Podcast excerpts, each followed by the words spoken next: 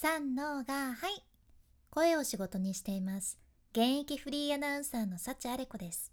話し下手からフリーアナウンサーになれた幸あれ子があなたの声を生かす話し方のヒントをお届けします。声を仕事にするラジオ。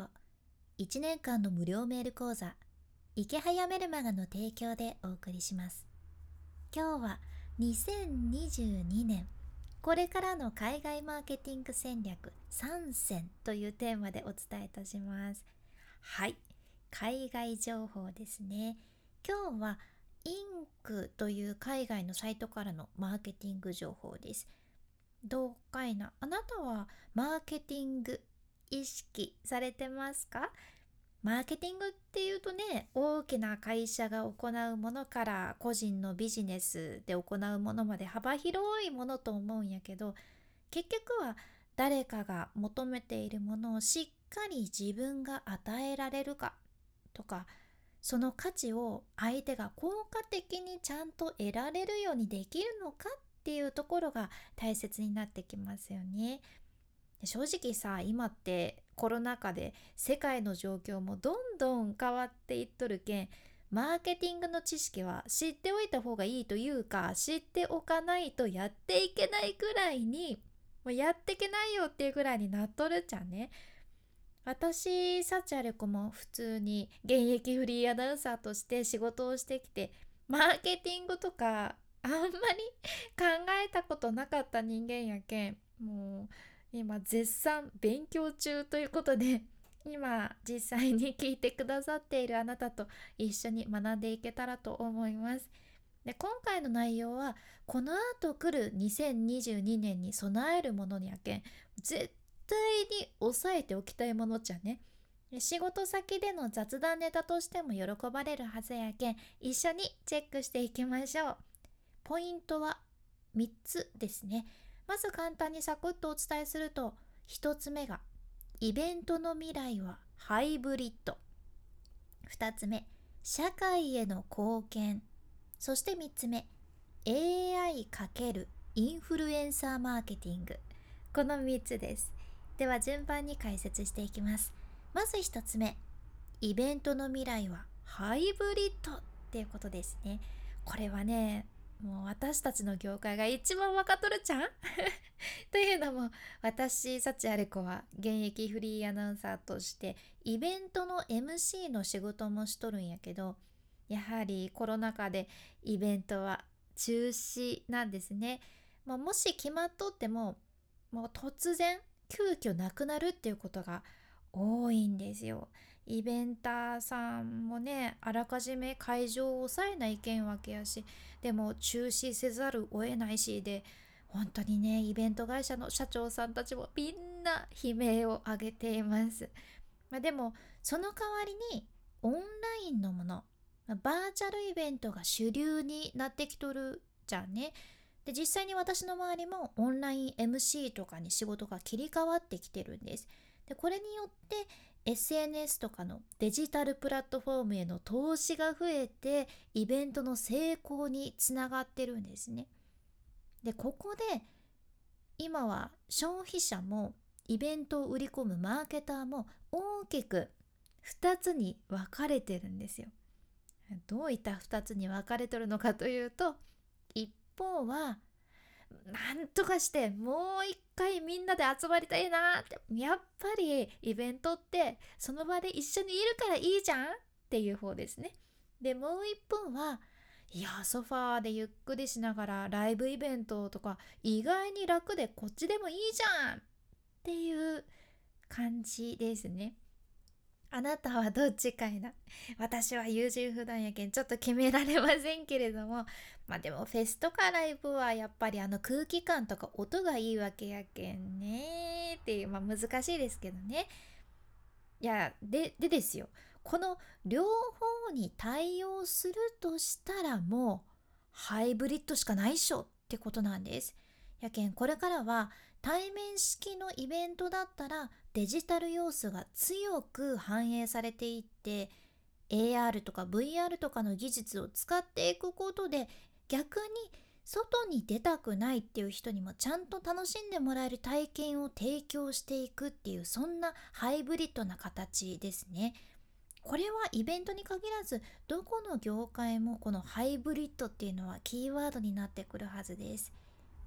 次にポイントの2つ目社会への貢献ですね。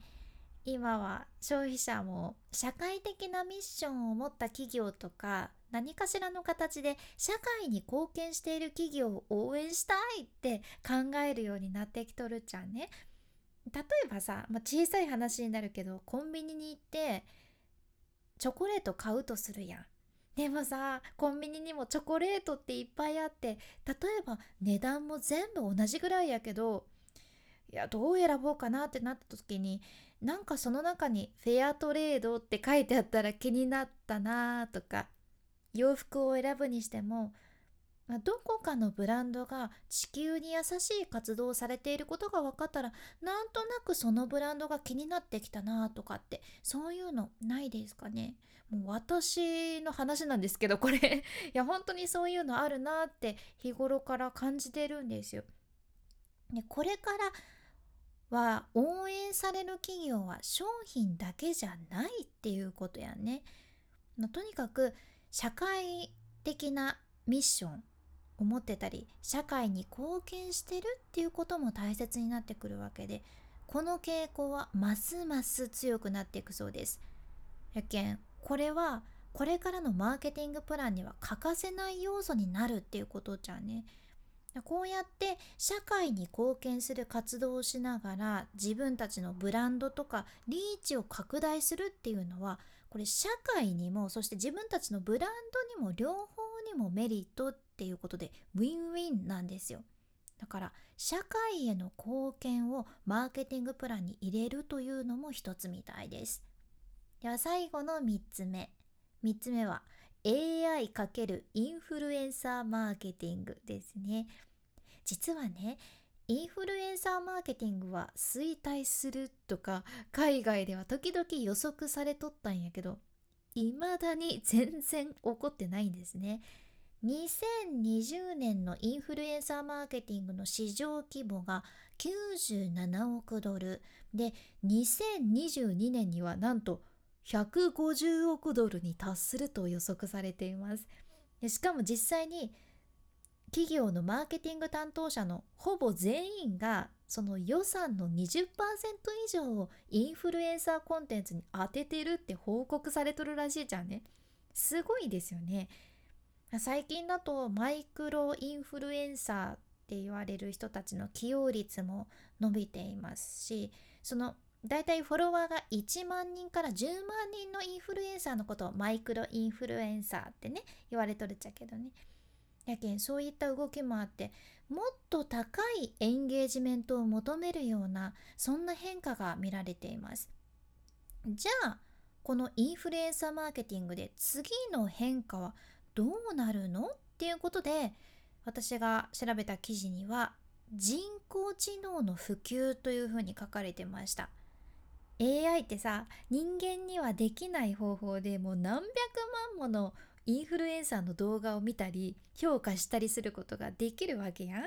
やけんインフルエンサーの識別からそのパフォーマンスそしてインフルエンサーマーケティングまでもうあらゆることにこのテクノロジーを活用することができるじゃんね。